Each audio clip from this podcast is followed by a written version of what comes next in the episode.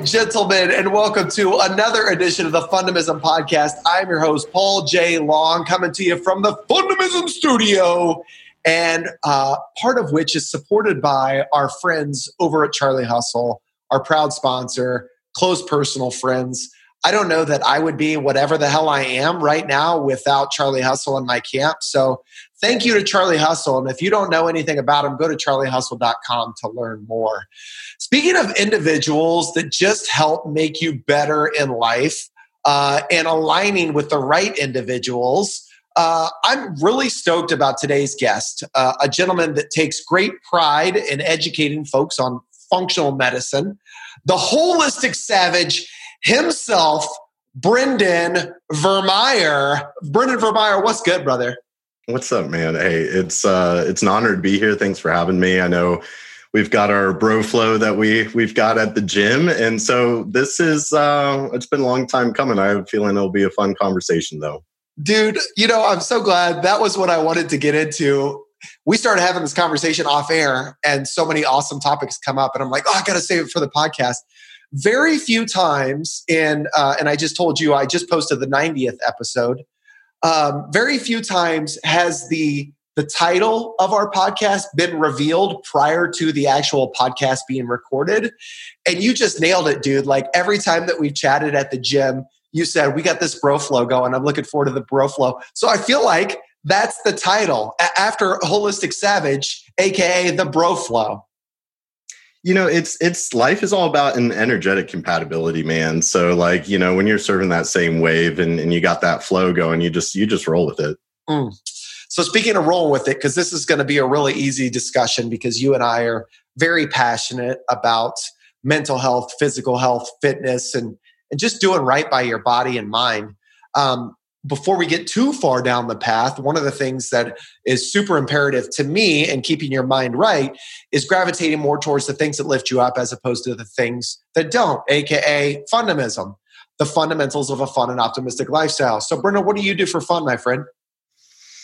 Uh, you know, I'm a I'm a pretty laser focused dude. So when I think of fun, like, you know, I, I, like to move heavy objects, move my body. I like to be in nature. I like, uh, I like science a lot. And more importantly, stumbling, falling down trippy rabbit holes. But uh, honestly, like good conversations are what I really live for and thrive for. So that's where doing podcasting is such a passion project and, mm. you know, sharing information that's worth spreading, you know?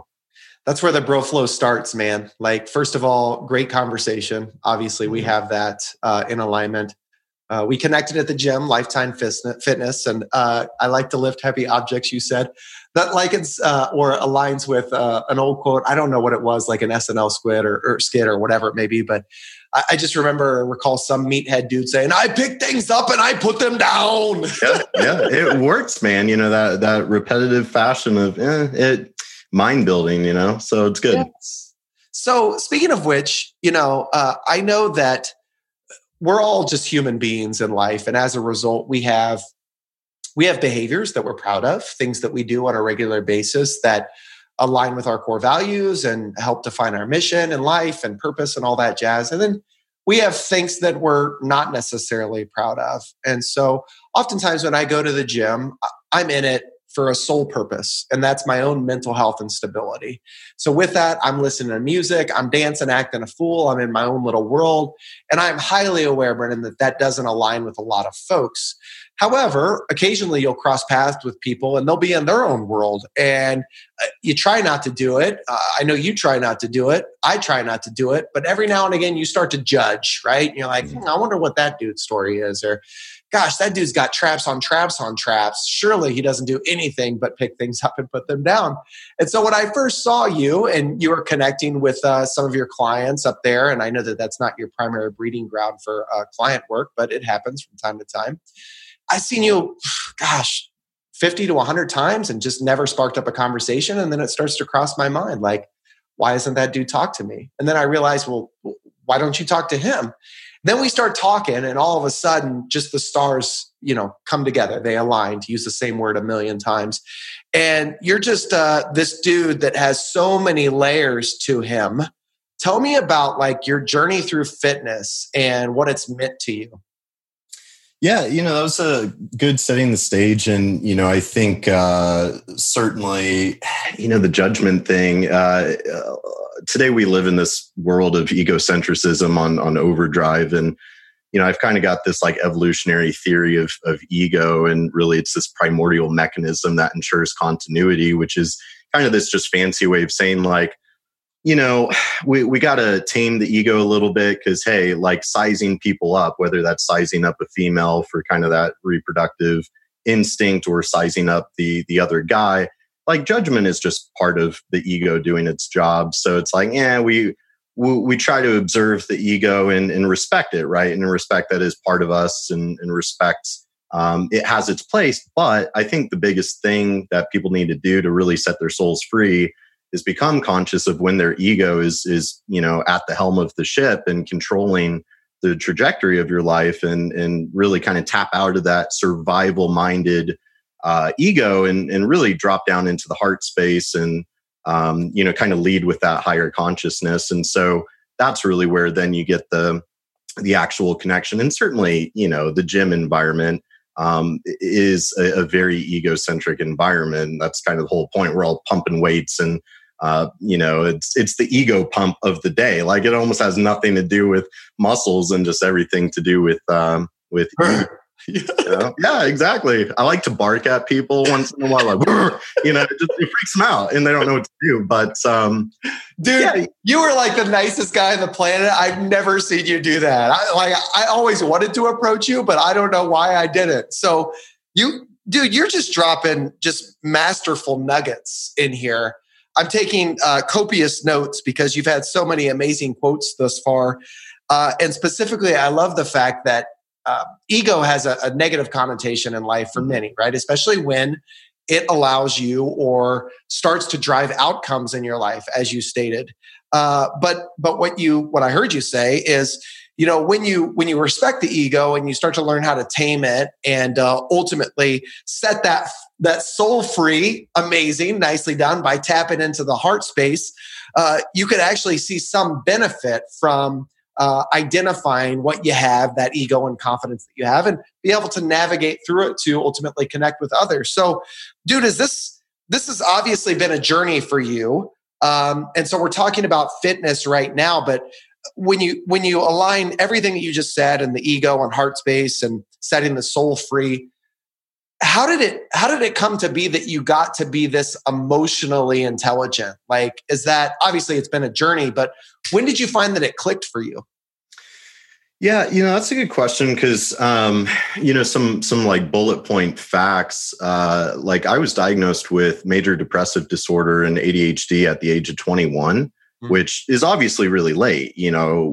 and we could get into, I, I don't, I'm not a fan of like diagnostic labels and whatnot, but uh, you know, so as a kid, I always felt like the psychedelic sheep of the family. And I'm just like, what the hell is going on? Like, why does it seem like nobody sees or feels what I see or feel? You know, very kind of isolating sensation. And so, you know, through my teenage years and really young adult years, uh, I, I struggled quite a bit with uh, just you know cognitive symptomology is more what the physiological what was going on but then psychologically spiritually just not really understanding myself or, or why i was the way i, I was and so um, you know i grew up doing combat sports uh, karate wrestling mma krav maga uh, and I really found myself in those activities. And so the ideals of kind of the martial arts and combat sports culture uh, was really, really profound for me. Now, certainly as a young, naive man, um, you know, I kind of fell into like the cliche, like, oh, I need to be a GI Joe for a living. So I actually signed up for the Navy and, and enlisted in the Navy after high school for the SEAL program. Because uh, I'm I'm a pretty obsessive dude, and and I definitely I have a fire lit under my ass. I have burning motivation always, and so I was like, yeah, uh, that's what I need to do. I need to be a real life superhero and like shoot terrorists and stuff. Um, so, you know, it, that that was kind of the early teenagers. You know, that was 18, 19. And um, with the Navy thing, I, I did actually enlist, signed a six year Navy SEAL contract. Uh, long story short, four weeks in a boot camp, they found I had an inguinal hernia. And they're like, oh, well, you need surgery. We have to remove you from training.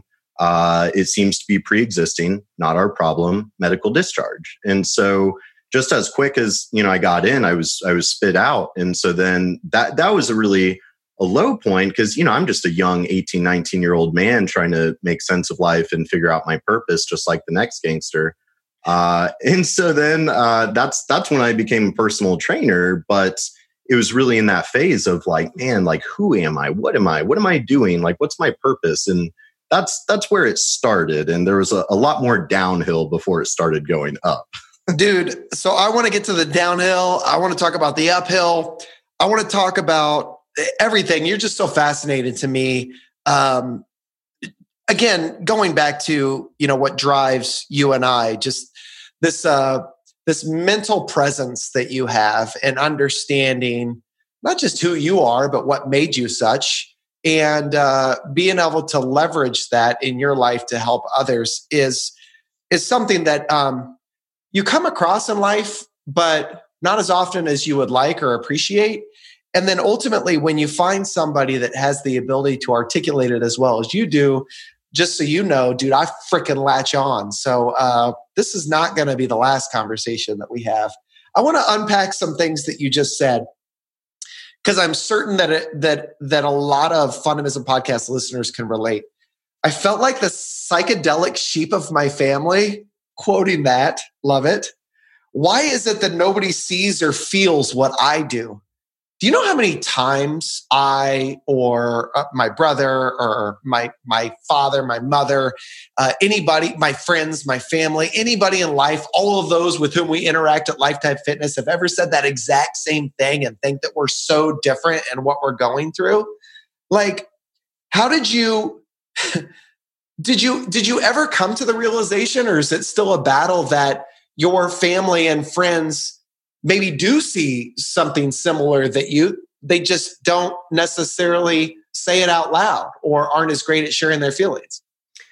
Yeah you know ultimately i, I think we're all uh, individuals having an individual experience together. And ultimately uh, I, I, think there is a lot of emotional stuntedness uh, in the world and and i think people are so caught up in their monkey mind and their insecurities, I think people have kind of forgotten how to connect. And um, I think previous generations uh, and harder, gen- you know, it's crazy to think like the Great Depression was only 100 years ago, which that just blows my mind to think of what life looked like in America back then versus what it is today. Wait, this isn't the Great Depression? Well, you know, it strikes again, right? You know, it strikes again. uh, it always comes back in waves, I guess every hundred years or something. But um, yeah, I think we were not at all prepared for uh, the modern lifestyle we've come into, and, and I think technology and, and information overload and uh, this virtual reality matrix that we largely live in today, we weren't prepared for it. And so you combine kind of i see a lot of emotional stuntedness or kind of lack of communication or heartfelt connection from kind of the baby boomer generation. Uh, and then millennials of course are like maybe over communicating and over emotionally reactive and all these things. And so there's a huge disconnect there. And um, at the end of the day everybody wants meaningful connection. And we are all actually experiencing a lot of the same things. It's just mm. a lot of it being emotionally available and, and vulnerable. So uh, yeah man, we're all just individuals living our individual lives together. Um, when we think about your Navy SEAL experience, which I told you prior to, I never do research uh, going into uh, a conversation because I want to experience the guest as the Fundamism podcast listeners do. Um, that's something that did uh, shine brightly to me on your website was that you uh, were medically discharged from the Navy SEAL boot camp. And so you know, universe is crazy, you bring it up. What I can't what I can't understand is that's something a hernia is something that could be fixed, right? So mm-hmm. surgery, mm-hmm. right? So you're just medically discharged and like that's that or there's not like a time frame where like they allow you to have surgery and recover and potentially you know come back like what's that story so yeah, you know, honestly, it's it's kind of refreshing to be asked that because I usually just kind of jump to the punchline and glaze over it. But the the details were a little bit more interesting. Where, for one thing, I don't think people appreciate like it isn't that easy to get into the military. I mean, you have to have a, a completely clean record, nothing wrong with you physically, psychologically. I'm out. A- anything, you know, yeah. And so, like, literally, you get off the bus, you know, Great Lakes, uh, um, where is that, Illinois, and uh, first thing you do is is pee in a cup. And you know, a lot of the people that get discharged, it's you know, they they pop on the piss test for weed or something, but um so you know a, a, lot of us did get medically discharged. I had a buddy in my division and he just woke up you know pissing blood one day and it was a kidney problem. So with an inguinal hernia though i had had an inguinal hernia on the other side of my abdomen early high school so i, I was kind of familiar with it i had had surgery to uh, repair that and you know I wasn't necessarily surprised. I was caught off guard, but the reality is like they did all the medical screenings before we even left and I passed and it was fine. But then I get there and they find one, uh, which I kind of had suspected, but they had previously said, no, you're good, like full steam ahead. Cool. Um, so then when they found it and basically implied, well, it's too early in the training. Did you hurt yourself? I'm like, well, I mean, I don't think so. Like, yeah, you work out hard every day, but nothing changed. So they deemed it pre existing. So then what happens? you actually get pulled out of your uh, training division. And the thing is, you haven't graduated from boot camp, so you're not even a sailor yet. You're you're a recruit. Um, you know, Spec Ops Division 806 and the 800 divisions are the Spec Op guys. And I tell you what, like even just wearing those fatigues and marching around on on on the grounds up there, um, really cool feeling. You know, you do really feel like you're part of something bigger and, and more significant, especially when yeah, you know, the 800 divisions are like the jocks of of high school. You know what I'm saying? So um, there is that aura to it, and I did get to meet you know all these spec ops guys, um, and it, they're just a different breed. You know, I've the craziest amount of respect for that community. Um, but ultimately, so they pull you out of your division and you're in what's called SEPs or separations, which is basically just a holding tank uh, and you still kind of have to like live the military lifestyle, but you have no purpose. Like you don't have a job, you have no purpose. So, you know, you wake up at the same time, you make your bed, you do chores, just like military grunt day to day stuff. But there's nothing to do, you know. You there there was like this weird arcade, and and people are just being dumb. So it's just a holding thing until they figure out what to do with you.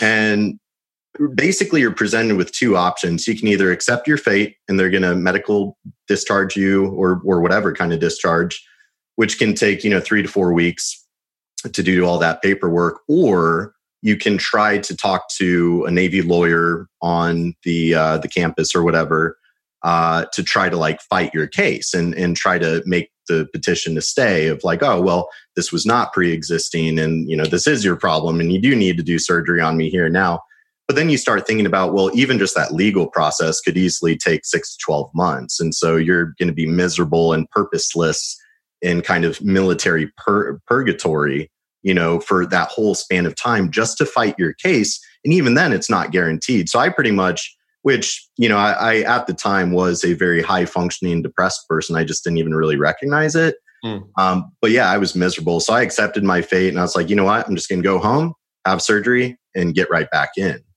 Um, and so I literally, I got home from boot camp. I had surgery within 10 days. I was back in the gym, like literally the next day that I, that I got home. And I did spend about a year trying to get back in. Um, but it is hard just to get in the first time, especially the spec ops division. But then it's like in a circumstance like that where you have a medical discharge and then you have to get a medical waiver and you have to get your recruiter who doesn't care. You know, recruiters are salesmen just going for numbers. Like they don't care. Um, so nothing was happening. So the real story is honestly, I was working at the gym, folding towels, scrubbing toilets, um, trying to get back into the spec ops. And I spent about a year doing that. And honestly, I just got so depressed that it got to a point where I needed to do something and kind of move on. So that's actually when I got certified as a trainer and jumped into a health and fitness professional career. And here we are 10 years later. I literally heard you say that you waded through shit uh, to get to where you are today, including cleaning toilets. So, uh, uh, related to this, you, you, mentioned that you were a high functioning, depressed individual. Uh, I learned something about you that you said in passing to me at the gym. The other day when I talked about vulnerable moments. And uh, you know, said a lot. A lot of people don't know this, but you know, th- there was a time where I actually contemplated not being here anymore. Uh, was that around this time that you're talking about when you were going through all this stuff with the military and the hernia and trying to define your purpose?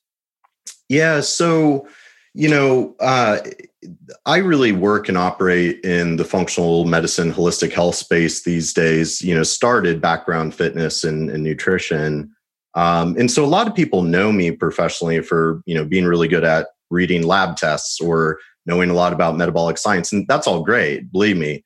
Uh, but that's the what, not the why. The why is I am just very passionate about mental health, which you know then gets into a bigger conversation about metabolic health. And the the thing is, there's such a stigma and, and taboo aura that hangs over the topic of mental health, and it is so destructive to making progress because when you actually look at the epidemiological studies or the clinical research and just what we actually know uh, about depression, it, you know, it becomes, uh, it really is like an epidemic pandemic in a, a silent one at that, where, uh, you know, America is by far the largest consumer of psychiatric drugs. We're one of two countries in the world where big pharma is allowed to directly market pharmaceuticals to the public through, you know, advertisements.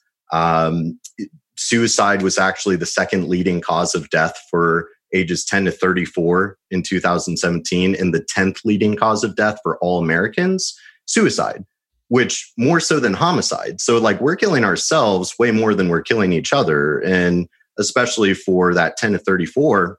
And I almost contributed to that statistic because in, uh, when was that? 2014 so the Navy thing was more like 2011 ish. Um, but then it was early 2014. I did actually do an intentional overdose on my uh, antidepressant drugs. And I woke up three days later breathing out of tube in the intensive care unit. So um, it's a huge thing. And, and I have gotten very just open and candid on the subject because, hey, I mean, it's just one of those I've lived through it. I'm good. I'm rock solid this needs to be shared. This needs to, uh, there needs to be a lot of education and awareness. And hey, I mean, somebody's got to do it. So I'm just kind of taking it upon myself, I suppose. Dude, and it's so refreshing because, um, as evidenced by the statistics, right? 2017, 10 to 34, uh, highest, uh, you know, rate of death was suicide, but 10th overall. Um, this is something that that we all struggle with is, mm-hmm. is mental stability, mental health and you know getting out of our head you mentioned a phrase earlier that i just heard for the first time um, today on a post that i had and the subject was getting out of your head. It was a video that, i did you know this this inner dialogue that we tell video. ourselves and we can thanks man. But we convince ourselves as an external reality but it's just this inner dialogue right? So this negative self-talk whatever it may be and somebody posts on linkedin on the video you know, uh, battling my monkey mind is something that I'm really working on uh, emotionally through this year. And then you just referenced it again, monkey mind. I had never heard it before. The universe is undefeated, my friend. Uh, and so it's interesting how all this stuff kind of comes together. As we talk about your experience in, in mental health, and what's funny is it never goes away. Like uh, your your ability to battle both pros and cons and, and and positive and negative thoughts in your mind it's a constant battle. It'll never go away right? And so it's mm-hmm. almost like the same concept of embracing your ego uh, to understand what you are and who you have what you have and all that stuff but not allowing it to dictate your outcomes. I, I would say the same or it's very similar to the concept of mental health. The reason why i bring all this up is because it is very taboo and i have a lot of individuals in my life that struggle with mental health. Uh, one individual that literally has a bullet uh, with his name engraved on it. Uh, individuals in my life that will not come out of the house, that had to retire from a very uh, respectable job, six figures, and uh, awesome retirement benefits and everything because they just got so much social anxiety that they couldn't be around people anymore. So now they're hermits in their respective homes.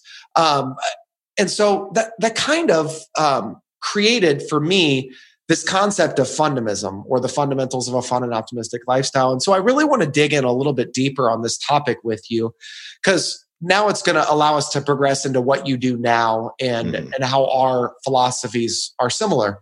Um, and I'm hoping that you'll challenge me considerably, Brendan. I'm giving you uh, an open door uh, into pushing on me. Mm-hmm. Because this concept of fundamism is all about gravitating more towards what lifts you up as opposed to the things that don't.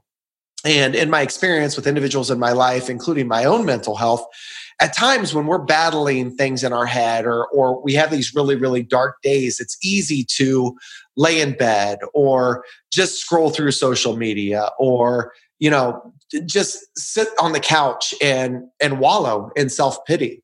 Mm-hmm. And so the concept of fundamism is like, how do you force yourself up physically and mentally to do something different, to change your environment? A lot of people have said, so aren't you just sweeping your problems under the rug, Paul? Like you're not really addressing your problems, which is not what the intent is. Mm-hmm. I believe that you have to embrace these learning opportunities, um, really reflect and, and be introspective of what's going wrong in your life and what you could do to grow from it but it's the length of time in which we allow ourselves to stay in that rut that I'm challenging. So, talk to me a little bit about your idea of how to combat negative uh, thoughts or uh, promote stronger mental health. Yeah, it's, you know, mental health is such a huge thing. And so I always, when I'm kind of tackling subject, immediately try to help people understand we we have to look at it like a yin yang of you've got the physiology and the psychology. Um, because like for me growing up there's there's more the psychological um, esoteric you know introspective side of mental health and, and self-healing. And of course there's the the very like literal kind of black and white physiological metabolic. And at least for me when i was younger you know, I just never felt the way I wanted to feel. I, I, didn't feel like I was experiencing the same sensation of joy and excitement and happiness that it seemed like I saw around me. Uh, in in anybody that has struggled with depression can tell you it's it's almost it's it's like this this heavy dark weight that just hangs on you and it just weighs you down.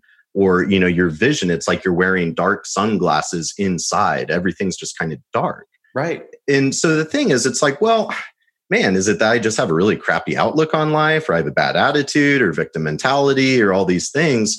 So I do really like the physio- uh, physiology of it, which, you know, if you know a lot about uh, metabolic health and science, that's the easy part, fortunately. And, and so actually my post today was about how, you know, inflammation drives depression. And we really know through the literature that depression and really kind of any mental health disorder is primarily a, an inflammatory disorder, really not much different than cardiovascular disease or diabetes or autoimmunity, neurodegeneration, so on and so forth. So it really becomes kind of this. Um, when you look at it through that lens, it becomes a much more simple conversation of okay, well, we know chronic inflammation is is really kind of the quote unquote root cause of all chronic conditions and diseases. So then it's like, well, let's figure out what's promoting inflammation in your body which then makes it a lot easier. And and we can almost summarize that by saying you know a kind of a holistic healthy lifestyle which we could define later or something uh, but then what are the primary drivers of inflammation of food sensitivities and microbial imbalances and toxins? And then before you know it you look at the standard american lifestyle the standard the, the modern western lifestyle and you just see like everything about it is inflammation inducing and promoting. Now, so with the right, like kind of functional medicine, metabolic know how, that actually is kind of easy. The harder part is the psychological side, the the introspective side, mm. uh, because nobody nobody like David Goggins says a lot how life is like psychological warfare that we didn't have training for when we came into this world, mm. and especially as soon as you're out of the womb, you're domesticated by you know caretakers and peers and you get spit out into the adult world not knowing who you are not knowing what you want or what you stand in you have this belief system that shapes your perspective of reality and that belief system isn't even yours. It was domesticated and planted into you or into your psyche. So what you have to do is in my opinion kind of just demolish it. Like destroy everything you think you know tear down that that faulty belief structure that is leading you to uh, hedonically pursue a life that you don't even know you want and you don't even know why you're pursuing it. So a lot of it kind of comes back to that, like, oh shit, that self awareness. But as you can see, it gets really, really messy because we're talking about some serious, you know, ego, introspection, self work. But then you mix in all of this just physiological stuff that is changing your chemistry. Chemistry changes behavior, behavior changes chemistry. So then before you know it, you just don't even know which way is up, but you just know you feel miserable. Gosh. Dude, we are uh we're going to do some work together. I could tell it, I could feel it already. Um I just I get so excited because the, you know mental health is such a driving force in so many individuals' lives and um you know, I recently read a statistic uh, from the World Health Organization that mental health conditions are up uh, 13% over the course of the last 10 years. Well, that's not even counting the pandemic and mm-hmm. you know all this isolation and the economy and all that stuff and the political you know nonsense mm-hmm. and it's not even counting all of that stuff that's going on right now so it is my belief and i hope it doesn't end up being the self-fulfilling prophecy that you know as we come out on the other side of this thing that we're going to see this mental health, uh, these conditions just really take its toll or their toll on society. And so individuals like you are going to be highly successful in helping individuals identify that joy, fun, and fulfillment in their life, Brendan. So, can we like, uh, it is, I, I want you to be very specific with me. Do you feel like mental health obviously there's a DNA component, right? There's mm-hmm. psychological, you know, all the stuff that you talked about the way that we're born, the experiences in life, the belief systems that have been created in your life. I love uh, then the physiological piece that you put on it. Uh, I've never heard anybody say this. It's awesome to me. Depression is a, an inflammatory disorder. And so, you know, I can't help but listen to you say that. I've told you this before. I eat like dog shit. Like I'm constantly on the road, as you are too. Uh, and so I'm constantly eating McDonald's or Wendy's or whatever it may be. And of course, I know a lot of people can relate to this. You, you ingest that stuff and then you feel like crap. Like you don't just like physically feel like crap, like your mind goes to stupid places and you feel like a lack of worth and and and you start to be you just challenge your own mindset so that makes a lot of sense that if indeed there is uh there's some uh, parallel to uh, inflammation that the terrible food that I put into my body plays a role in how I feel mentally. This is a whole long runway to ask you do you feel like mental health, even in its uh, most enhanced uh, subjects, do you feel like it's something that could be solved for? Do you think it's something that can be uh, grown or um, or improved with the right uh, medical, physical, mental, you know, medicine.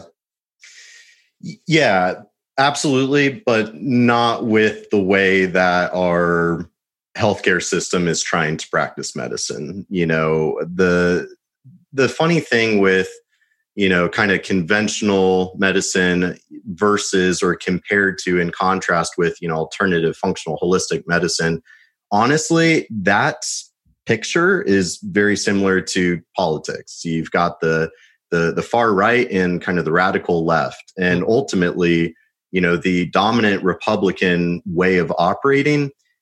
It works, but if that goes too far, it kind of flirts with fascism. Yeah. You know, and, and that far left kind of keeps it in check. Like far left is never what's really winning or, or leading, but it helps balance out so that spectrum doesn't you know teeter totter too far in the wrong direction. And in a way it's very similar with conventional and, and functional medicine.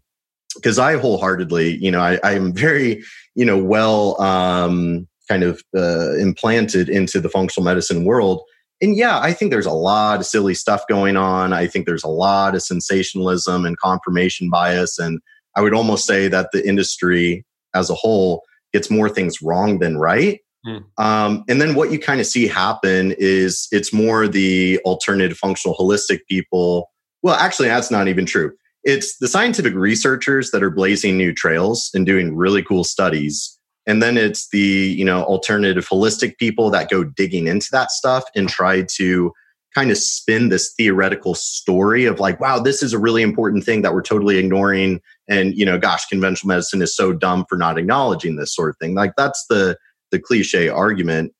But then once something has become just scientifically irrefutable out of kind of the alternative space, well then conventional just kind of grabs it and says like, "Oh yeah, like we knew that." And yeah, like that's that's part of it, but make sure you take your pharmaceuticals first. Right. So, like even I got to make my money.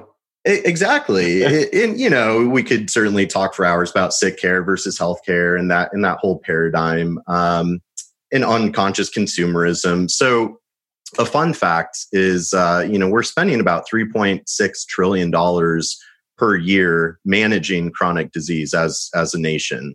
Uh, managing, you know, I say managing, not curing, because it's like the statistics continue to get worse year by year life expectancy for the first time in human existence is going down. You know, chronic disease statistics are just going up and up and up. Uh, and it's costing our nation more and more money, putting us further and further into debt.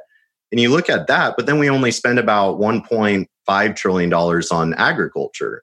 And you're looking at the agriculture industry, and actually, a fun thing uh, Russia is devoted to becoming an exclusively organic nation by 2025. So, like the next space race, in my opinion, is the agriculture industry because we've completely exported agriculture out of our country. And so, you know, it's like, well, what's making us sick at the end of the day? I mean, there's a lot of things, but food, I would say, is the primary driver. And so it just doesn't make sense that we don't invest into, you know, producing quality, real food from the earth to feed our nation, but then we spend, you know, three times as much managing the clinical outcomes of those choices. Right. So, yes, you know, absolutely. I do not consider depression a, dis, a disease or disorder. I don't like the idea of, oh, well, what's the proper diagnosis of this disease state and how do you treat it? How do you cure it? It's so myopic, it's so reductionistic. Uh, and so when you look at things through more of a holistic, evolutionary systems biology lens, it makes a lot more sense. Um, so yeah, when it comes to mental health, I, I really believe that you know, sure, pharmaceuticals can help. I'm not saying not. You know, I've been on many different psychiatric drugs and they all played a part, but now today I'm healthier than ever and medication free. Um, and so it's just like we will not be successful as a collective so long as we attempt or continue to try to medicate in our and cut our way out of what's clearly a, a lifestyle and uh, environmental driven pandemic. So we have to radically change the way we operate with uh, healthcare. So, speaking of radically changing the way that we've operated, one of the things that has long been on my to do list or my pie in the sky, uh, you know, items that I would like to tackle, um, but don't necessarily know where to get started or understand that it's going to be a huge undertaking. So as a result, I've never taken the first step. Um, is that I want to do something like documentary style, where mental health obviously is taboo. Uh, a lot of people are struggling, right? We're going to see the worst of it before it gets any better. And I mentioned many individuals in my life that that struggle with it and uh, one of which, very candidly, was my father, uh, who is no longer with us. But he fell into that $3.6 trillion uh, in spend of just managing chronic illness. So he had, you know, a, a degenerative disc disease, which is essentially a fancy term for arthritis in his back. Um, didn't necessarily take care of himself. Like as a result, he still ingested terrible food, never did any exercise, never tried physical therapy, and just became addicted. And he always had an addictive personality, but he just became addicted to uh, morphine and opioids and all that stuff. And so the last 10 years of his life, Brendan, were, were miserable. I mean, just he, he never slept in anything but a recliner uh, because he couldn't lay flat on uh, his back. Uh, he would be up for 48 hours at a time and then sleep for 72 hours at a time. He couldn't hold a coherent conversation. And, you know, I see that many people are hearing that today on the Fundamism podcast. You've probably heard me say it before. And they could either relate themselves or know somebody in their life that can relate as well.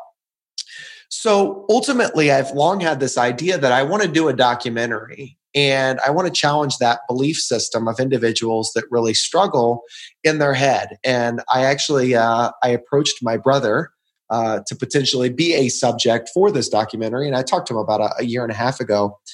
and maybe just maybe you're the guy that's going to help me do it. But uh, I, I've long wondered if indeed these individuals who struggle considerably in their head all the time were subjected to the right foods, uh, the the right ideas in terms of. I ask you what's the best thing that happened to you today, and you said it was a shitty day. Everything terrible has happened to me, and only me. And I say, well, that that sucks, Brendan, because you know one of the best things that's happened to me today is having you on the podcast. Like it's been amazing. You've offered me a lot of value. Look at all the notes that you've allowed me to take today. And as a result, you smile and you say, well, actually, Paul, that's the best thing that's happened to me today. And so what just happened in that in that dynamic or that phenomenon was uh, we created an epiphany moment for you to say, you know what, maybe my day wasn't so shitty after all. Here's my point. If indeed uh, we immerse ourselves with uh, the right things, and, and who am I to define what right and wrong is? But what I'm talking about is uh, positivity and uh, and forward thinking mental health and what's working as opposed to what's not could that fundamentally start to change your thought process? What are your thoughts on that that phenomenon? Do you think that's a possibility? Uh, is that something that you've ever heard seen or done before? Mm-hmm. uh, yeah you're spot on and and so that's where kind of more looking at like the psychology and, and kind of neuroscience side of it like I said, you know, biochemistry changes behavior, behavior changes biochemistry. And so that's why I think it has to be a dual approach. You know, I, I, know some amazing functional medicine providers that they're great with, you know, the metabolic, physiological side of it. Uh, but, you know, they don't know how to effectively coach or guide somebody or work on the psychology or introspection. Um, and that's where, you know, kind of classic trauma therapy, which, you know, we're, we're learning and, uh, very interested in trauma these days, and we are seeing how trauma changes, you know, the gray matter uh, through the neuroplastic model. So, what you're talking about, the neuroplasticity, right? So, uh, you know, thoughts become things. That's kind of the classic phrase, but the the more up to date phrase that I really like is thoughts become proteins, right? So we're all kind of very fixated with epigenetics and genetic expression, which we're really learning like, oh, well, you know the genes are, are the blueprint not the destiny. And it's really more your lifestyle and environment that alter genetic expression and alter what proteins and machinery your body is making physiologically.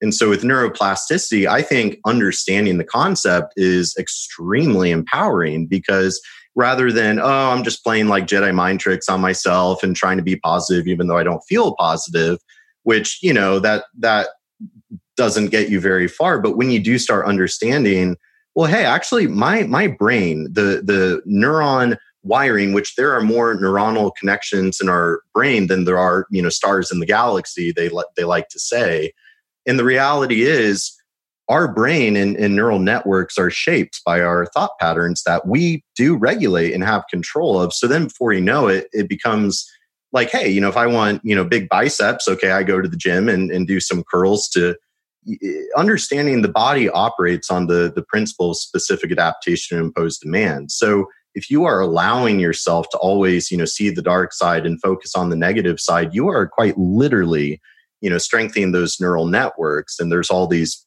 neurotrophic factors that will stimulate neurogenesis and uh, create like just the same as we create stronger neuron communication to the the muscles. Same idea with the neurons. So to your point, no, you're exactly right. When we choose our outlook, when we are self aware and conscious enough to observe our patterns and behaviors and choose a different narrative, choose a different pattern, choose a different behavior, we do start rewiring our brain. So uh, I think it's very empowering. And then you start feeling like, oh, I'm in control of my brain just as much as I'm, you know, in control of my muscles and physique.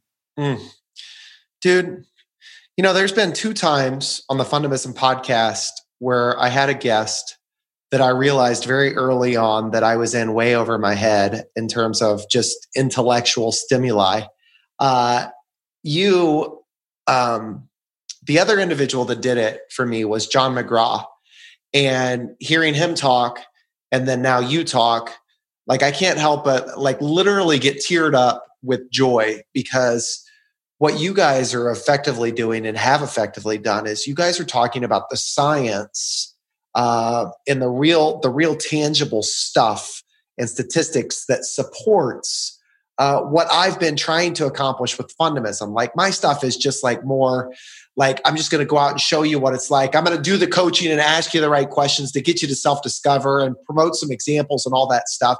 But what you guys are doing is you guys are freaking rolling your sleeves up and you're digging in and you're saying, yeah, but here's why. Like this is all the data and this is all the research that supports why doing things that make you smile or ingesting the right foods or getting out and being physical is actually going to help your mental stability and, and mental wellness. So, dude, I'm just, uh, first of all, I'm so appreciative and in awe of what you have to offer. Um, talk to us a little bit about your clients now. So, first of all, you're the you're the founder of Metabolic Solutions, which I couldn't help but but look at that and think, dude, good on you. Like that's pretty amazing. Th- those are pretty common terms and you have the uh, you have the url and you've uh, managed to really find your niche in that space. So if i want to book you as a speaker educate my team or even work with you independently what's your process? What is it that you actually do with folks? Yeah well to um, back up and touch on what you said for just a second which was so endearing and, and it means a lot. You know and, I appreciate what you're saying, but on that note, like I am a very evidence based guy, and and I do just love science, and and yeah, I mean obviously um, science is very important. However, I think we're we're so disconnected from reality uh, as a species, and I think we're so disconnected from the innate wisdom that is harbored in our soul stuff. And so, you know, I can get a little bit textbook and and whatnot, and and I love that stuff. But again, like that's the what, not the why. And right. so, you know, we shouldn't need scientific studies to believe in our inherent truth and that innate wisdom.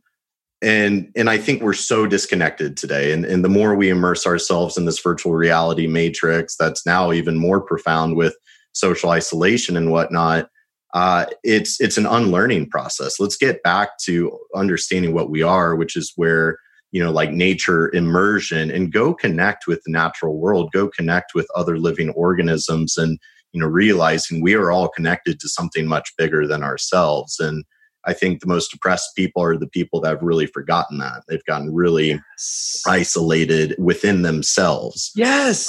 Um, so they need to kind of reconnect with everything going on around them. So, uh, so Brendan, before we get into holistic savagery and functional medicine and your process and metabolic solutions, uh, this is a topic that obviously is very near and dear to my heart. And what you just said, um, obviously it's it's very common sense oriented like when you're feeling depressed when you're feeling anxious you feel isolated you feel alone and as a result you start to hole up a little bit more. Like i just had this conversation with with my brother and he was like dude when i'm going through it like i don't want to subject everybody to it. So i literally lay in bed and i pull the covers over my head and i i don't want everybody else to feel what i'm feeling. And so admirable i appreciate you not wanting to subject others to it but it's counterproductive because as a result now you're just alone in your thoughts and you're more and more isolated and you're not doing things to challenge yourself and your mindset. So um, what what really hit me like a ton of bricks and what you just said is when i first started out as a speaker i didn't have a lot of scientific or statistical based stuff because newsflash brendan that's not this guy. Like i get lost in the details.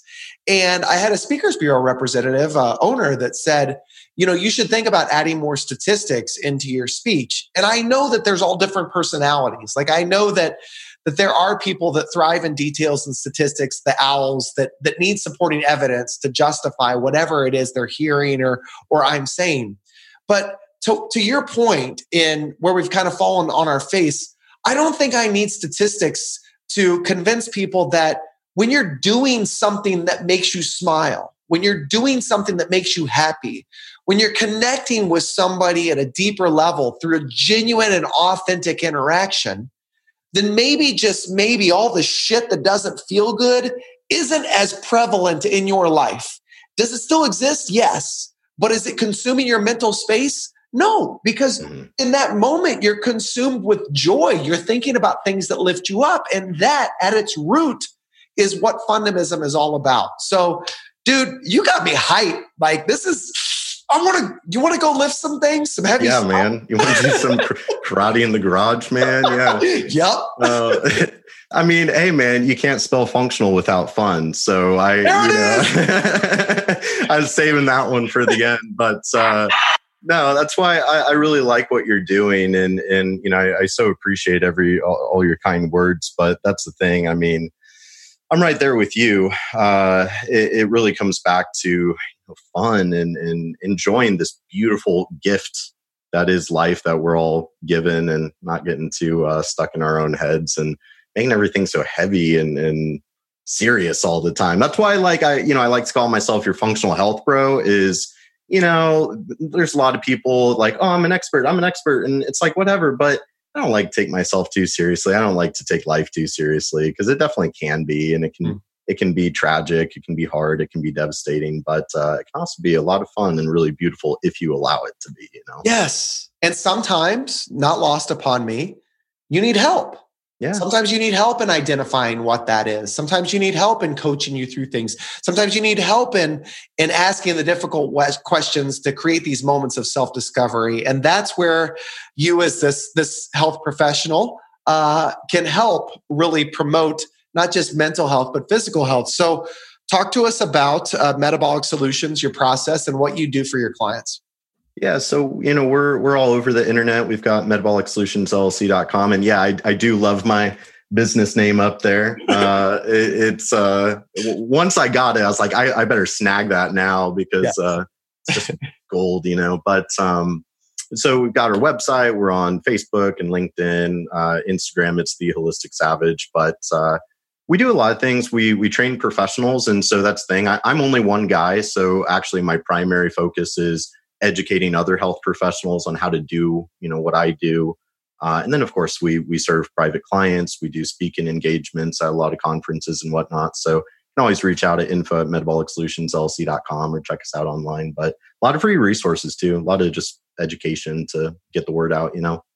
Well, you know, you're you're a um, if you're listening to the Fundamism podcast and you're wondering how to differentiate yourself in whatever space that you're working in or living in, uh, Brendan just did something um, in a manner that could really connect with a lot of potential clients or individuals. You may have noticed that in conversation, uh, he had all these little um, nuggets of of knowledge and wisdom and gold and experience backed up with statistical facts and theory. And and and he, and he he ignited my passion as you probably heard in my voice. And then i asked him to tell us about his process and his business. And he was like oh, well, you can learn more about it online. Uh, and that's the humble nature of you brendan i know several folks that have worked with you uh, one of which was actually a previous guest on the Fundamism podcast who was going through the struggle at one point in time, Miss Kim Botter. Uh, and you helped her identify that she had some problems with gut health and really kind of turned her, as a result of getting her gut health right, got her mental health right. So um, you do a lot of awesome things. Uh, outside of just the speaking realm, which I know has been flipped and turned upside down, uh, to quote Will Smith from The Prince of Bel Air. Um, what are you doing right now to generate revenue now that you don't have the the speaking engagements? Yeah, I mean, quarter one was was all conferences and, and speaking to doctors and stuff like that, and then you know quarter two went out the window real quick. So we actually uh, took a hard pivot and we gave away. We have this free. Uh, well, it's it shouldn't be free, but we gave away this free program. That's the the eight week holistic savage challenge program, which is literally just an eight week crash course in uh, the fundamentals of a holistic lifestyle. And the funny thing is, I created that program because um, I've done you know coaching for so many years, and I, I love it. It's very fulfilling, but it is you know it's heavy it's exhausting you're especially when you're empathetic you really take on a lot of their stuff so i kind of created of like look just go take the crash course in how to live a healthy lifestyle. And if you're still having problems, let's do some lab testing and, and dig deeper because it doesn't. Uh, like functional medicine as an industry tends to overcomplicate the details and underemphasize the fundamentals. Hmm. Uh, and so, yeah, you know, we gave away that free program. We had 130 people go through it. Uh, and that was just kind of, uh, I knew I wouldn't see a dollar back on that. I just, uh, that was our way of giving back. And then we also launched our clinical mentorship program, which starts today, actually. So we've got a small group of functional practitioners that I'm privately mentoring for six months to teach them the ways, you know, and and have that many more professionals that can do this stuff. Take pebble from hand, young grasshopper. Yeah, yeah, exactly. Yeah. Listen, uh, you know this, dude. Um, so you had 130 plus register, take the course. You said I probably won't see a dollar from it. You might see a whole lot of dollars from it. You know, I think that the oftentimes we look at the immediate returns in the short and midterm, right? And we don't necessarily understand we justify it and it feels great. You know, we put good out into the universe, but you did it without the idea of reciprocity. And as a result, I guarantee you, dude, somebody was exposed to you that wants to learn more, that mm-hmm. is going to tell somebody else. Uh, and, and, you know, energy begets energy. So you throw good stuff out and it, it will come back so long as you're not expecting it to. So uh, I want to leave folks with something real and tactical that they could do to improve their um, their their quality of life, whether it's mental health, uh, physical health, whatever it may be. And uh, you just said that this course was really based on the fundamentals of a holistic lifestyle. Dude, it's like, I mean, I feel like the, the fun and optimistic lifestyle, the holistic lifestyle, like you and I, I feel like we're kind of we're kind of brothers. Like this yeah. is the bro flow. yeah, yeah, the bro flow is legit. It's real, you know. Yeah. Basically, what I'm saying is, you have my heart, uh, and you had hey, it. Uh, hello. I'll take it. Um, I'll, I'll hold on to that thing. Keep it near and dear. All right. So this is going to put some pressure on you. If if we were to challenge folks to do one thing uh, today as a result of this discussion that wanted to improve their mental health or their physical health or get to a stronger place in their holistic journey, what would you advise? What would you say they could do?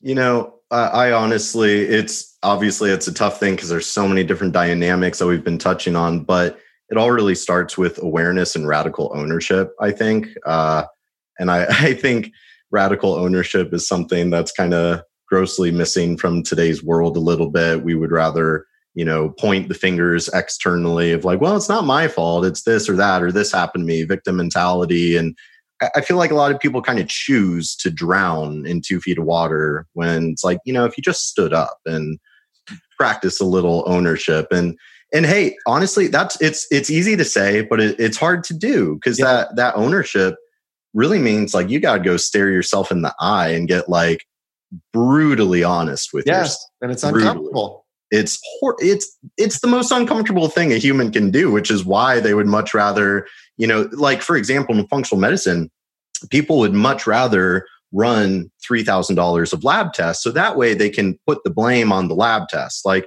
well, it's not my fault that my life is what it is. It's because, you know, I have this autoimmunity or I have this parasite or this toxin is messing me. It's not my, you know what I mean? And yes. then emotionally, psychologically, they do the same thing. So it's like radical ownership, brutal honesty, and get to work you know? Well and going back to a point that you made earlier our healthcare system has not necessarily done a great job in creating the dynamic that you're talking about as well because mm-hmm. in order for and, and insurance in order for you to get some of the treatments that you need well we have to identify what your root cause is. And so as a result we got to do $3000 worth of lab tests and you know all that stuff. So this is just an interesting dichotomy and uh, and a little peek behind the curtain as to what really goes on behind the scenes. And of course, this is just two dudes' opinions. One uh, backed by a lot more statistical and factual stuff than the other.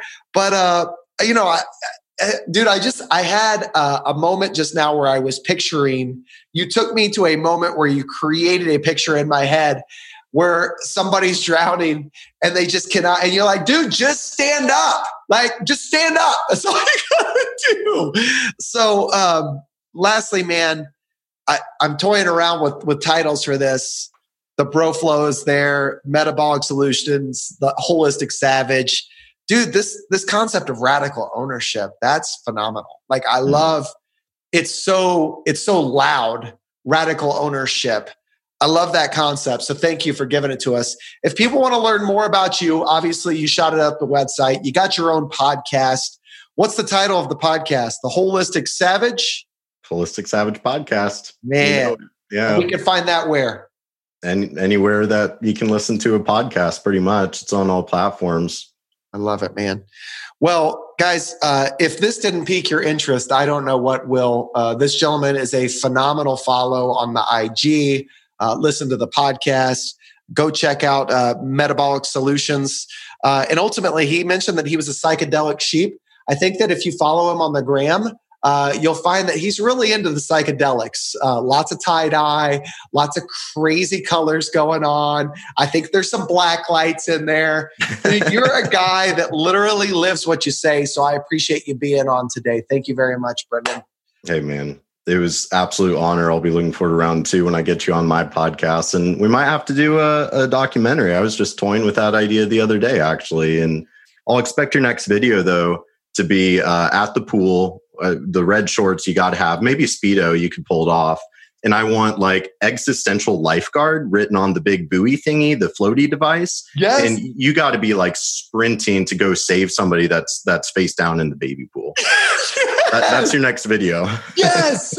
What a great idea. Uh, side note, be ready for the. So uh, I got the fruity fundamentals going on right now.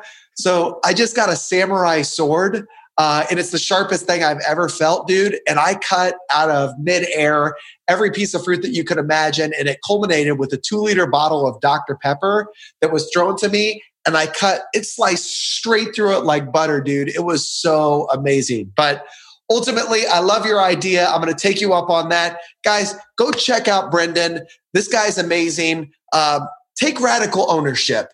And in closing today, uh, when we think about radical ownership, fun is within your grasp. I'm not trying to define it for you. I'm trying to reveal the opportunity that you have to figure out what it looks like for you. So go out, create some fun in your life today, challenge others to do the same. And until we catch you on the flip side, deuces.